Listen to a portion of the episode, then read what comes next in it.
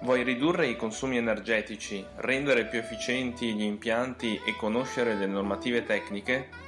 Sono Fausto, responsabile commerciale della Mardegan Fabio ed in questo podcast parleremo di efficienza energetica, energie rinnovabili, impiantistica, automazione e normative tecniche. Ciao! Ben ritrovato in questo video oppure se ci ascolti in podcast in questa nuova puntata del podcast sugli impianti tecnologici eh, del podcast della Mardegan Fabio. Io come penso saprai oppure se inizi oggi ad ascoltarci o a vederci, io sono Fausto Mardegan e sono il responsabile commerciale dell'azienda Mardegan Fabio. L'argomento eh, di cui voglio parlare oggi è in generale gli impianti da trattare in un eh, caseificio. L'argomento nasce perché eh, di recente un eh, cliente siciliano mi ha contattato chiedendomi qual è il sistema migliore per trattare l'acqua per il suo piccolo caseificio. E quindi ho pensato che poteva essere un ottimo tema da trattare in un video oppure in una puntata del podcast.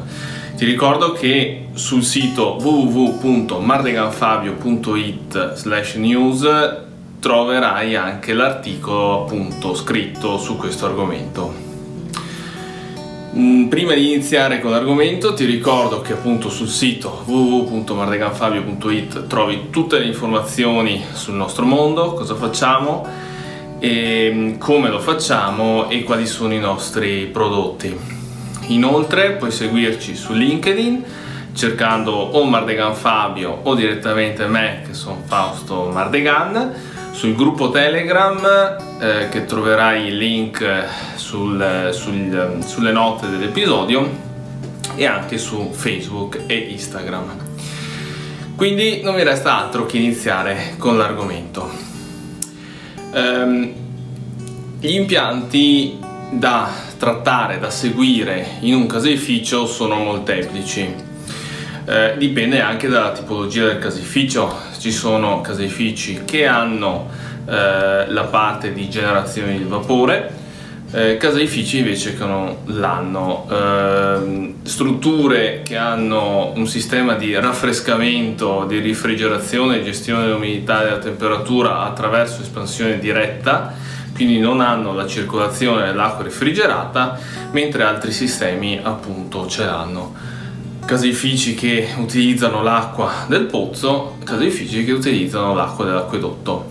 Io oggi cerco di prendere in mano tutte le tipologie di impianto, poi eh, se tu sei un idraulico, se sei un manutentore di un caseificio, il titolare di un caseificio, vedrai tu come gestire queste informazioni in funzione del tuo, della tua struttura.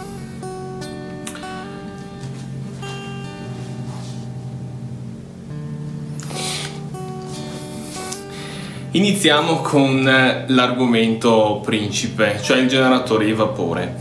Se per ad esempio pastorizzare o produrre acqua calda utilizzi il generatore di vapore, eh, devi tenere ben chiaro un paio di cose. La prima è che il generatore di vapore, piccolo o grande, deve avere acqua in ingresso a 0 gradi francesi o più che ingresso di reintegro eh, per ottenere questo risultato devi eh, aver installato o un addolcitore e verificare periodicamente che la durezza in uscita sia a 0 gradi francesi oppure un'osmosi inversa che ti permette di eh, abbassare gli spurghi del generatore di vapore che poi vediamo e quindi ti permette di avere maggiore efficienza. Però eh, come macchinario ha un costo decisamente superiore al semplice addolcitore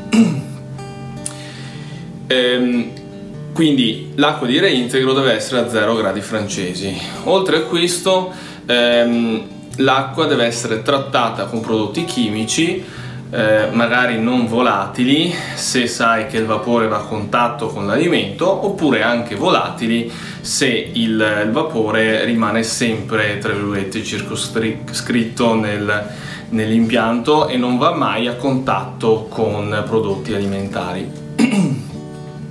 Dicevamo questo prodotto chimico che funzione ha? Ha la funzione di deossigenante, cioè se la vasca di raccolta condense è di tipo atmosferico, quindi la manterrà intorno ai 70 gradi, eh, c'è bisogno di aggiungere questo prodotto che evita il, la liberazione dell'ossigeno all'interno del generatore di vapore che provoca eh, danni eh, come corrosione al mantello. Eh, se il generatore lo utilizzi in maniera non regolare, per esempio tenendolo fermo per dei mesi, quindi in maniera stagionale, eh, ti consiglio anche di inserire un, un anticorrosivo, o meglio un inibitore di corrosione che vada a proteggere il generatore di vapore e l'impianto stesso. Se invece hai dei sistemi di ehm, Ehm, di vasche di alimento dei generatori di vapore di tipo ehm, gasatore, termofisico o, o meno, i prodotti chimici potrebbero essere superflui, però almeno l'inibitore, se appunto la lavorazione stagionale, diventa importante usarlo per mantenere a lungo il generatore. Infine c'è la questione dello spurgo, quindi analizzando determinati parametri dell'acqua del generatore di vapore attraverso una forma di calcolo o comunque attraverso un buon senso per mantenere dei valori eh, discreti del generatore di vapore, quindi una conducibilità non elevatissima, la durezza inferiore a un grado francese, eh, l'alcalinità non troppo alta, il pH corretto, quindi intorno ai 10, eh, è importante spurgare in maniera consapevole. Eh, per esperienza nella nostra zona qui del Veneto, i miei clienti, quando c'è un addolcitore lo spurgo è di 5 secondi ogni 20 minuti, quindi 3 spurghi all'ora. Mentre nel momento in cui installiamo un'osmosi inversa e con i prodotti chimici adeguati, arriviamo a spurgare una volta al giorno e qui vedi il beneficio perché ogni spurgo vuol dire acqua a più di 100 gradi, eh, acqua trattata sia con l'addolcitore oppure con l'osmosi, con i prodotti chimici che va in scarico. Eh, alcune zone eh, necessitano di raffreddare anche questo scarico, però è eh, valore che viene disperso e che abbatte il rendimento dell'impianto stesso. Per quanto riguarda quindi il generatore di vapore, le considerazioni sono queste. Passiamo inoltre poi ad altre tipologie di impianti. Eh, passerei alla produzione di acqua calda. Allora, in un caseificio l'acqua calda viene utilizzata per una questione di lavaggio, quindi la temperatura di solito è intorno ai 40-50 gradi, massimo 60. Eh, per trattare questa acqua il sistema migliore è l'addolcimento, soprattutto se ehm, i gradi francesi in ingresso non sono superiori ai 25, o meglio, sono superiori ai 25, scusate. Quindi sopra i 25 è obbligatorio diciamo, l'addolcimento. Se siamo sotto i 25 gradi francesi invece potrebbe bastare il dosaggio di polifosfati di un prodotto chimico che non ha nessuna controindicazione e che permette eh, di non formarsi la, la, calcite, quindi il calcare, l'incrostazione di calcare. Questo per salvaguardare soprattutto gli scambiatori, soprattutto se si utilizza il vapore per produrre l'acqua calda. Detto questo, sull'acqua calda e sull'acqua fredda che gira eh, intorno al, um, allo stabilimento, quindi bagni, lavandini e così via, è importante eh, verificare la presenza batterica. Eh, non so se avete visto anche voi la sera eh, fanno quei programmi dove ti fanno vedere cosa fanno i NAS e i NAS controllano eh, ad esempio sempre di più la presenza di legionella. Eh, la legionella si forma in quei punti mm, dove l'acqua è un po' più ferma, dove l'acqua viene scaldata intorno ai 40 gradi e non va mai sopra i 70 gradi. Un modo per evitare la formazione di legionella è quella di verificare la presenza del battericida, che di solito è il cloro se l'acqua arriva dall'acquedotto, ma se l'acqua non arriva dall'acquedotto e si utilizza l'acqua di pozzo, ad esempio perché nella lavorazione del latte non si vuole il cloro, è importante periodicamente eh, fare un dosaggio shock di ehm, di ad esempio cloro o altri prodotti in modo da abbattere e di eliminare la presenza di questo batterio che è molto pericoloso. Eh, quindi questo è per quanto riguarda l'acqua diciamo a perdere che sia calda o che sia fredda. Altri circuiti sono quelli di eh, acqua circuito diciamo chiuso sia per quanto riguarda il riscaldamento sia per quanto riguarda la refrigerazione. In questo caso è importante periodicamente, generalmente ogni sei mesi, verificare il pH e la presenza di inibitori di corrosione. Eh, se il pH va sotto il 7 è grave e bisogna inserire appunto inibitori di corrosione per riportarlo a valori eh, superiori al 7, 8, 9 eh, di pH in modo eh, da evitare la formazione appunto di corrosione. Eh, se c'è il glicole, soprattutto per la parte di raffrescamento o per lo sbrinamento, verificare la presenza di glicole sufficiente in percentuale in modo da eh, evitare che si formi ghiaccio nelle tubazioni perché ghiaccio provoca rotture. Quindi anche i circuiti chiusi eh, li abbiamo visti, sia caldo che freddo, hanno un approccio molto simile eh, come verifica di questi, di questi parametri. Inoltre ci può essere la presenza di torri evaporative. Eh, il controllo dell'acqua delle torri evaporative è molto delicato, nel senso che eh, intanto l'acqua in ingresso non può avere una durezza elevata, bisogna mantenerla almeno sotto i 10 gradi francesi. Questo ad esempio eh, sfruttando l'adolcitore che, che so, c'è già in centrale termica o meglio ancora l'osmosi inversa.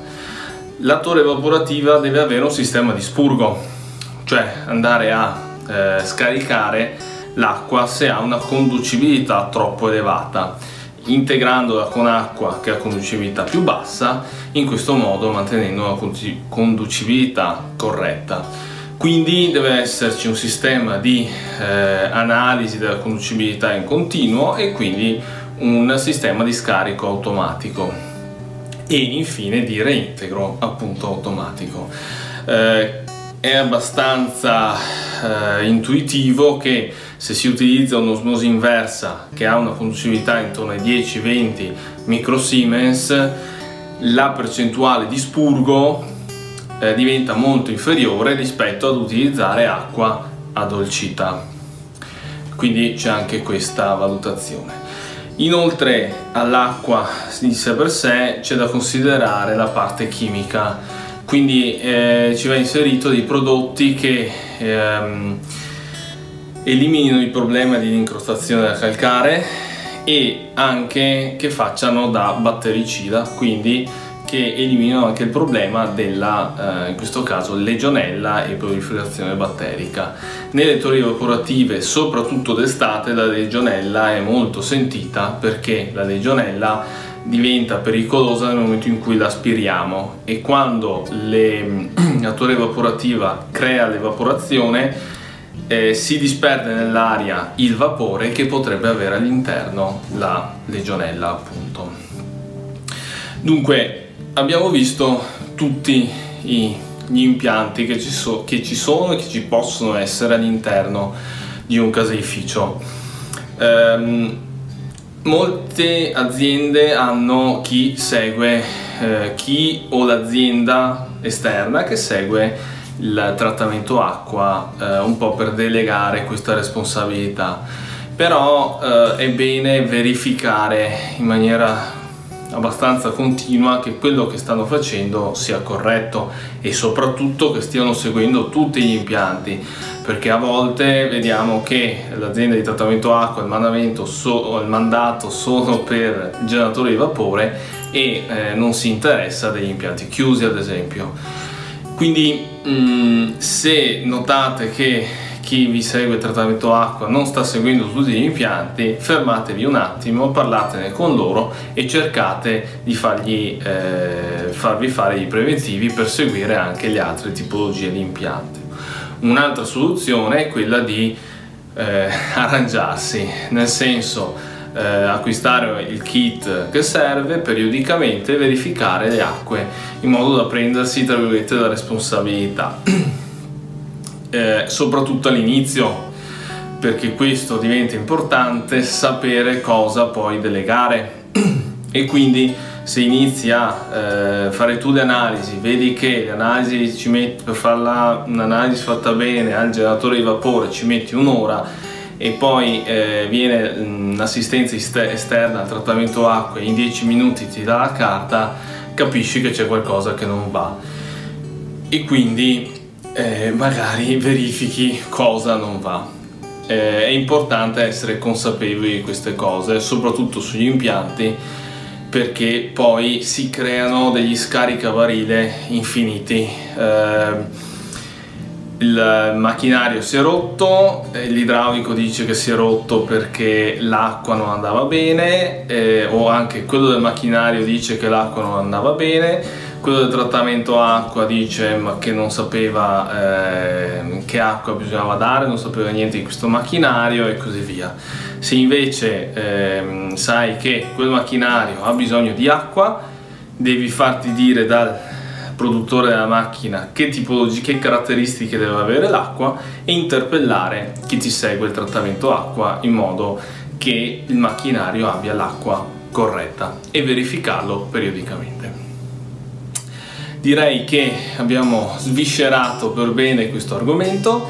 Ti ringrazio per avermi seguito, ti ricordo che puoi seguirmi eh, sui vari canali social, LinkedIn, Facebook, Instagram e Telegram e mm, sul sito www.mardeganfabio.it trovi tutte le informazioni su di noi e un sacco di articoli tra cui quello eh, di cui parlo di, dell'argomento della puntata di oggi sui vari impianti tecnologici. Non mi resta altro che augurarti buona settimana e un buon lavoro.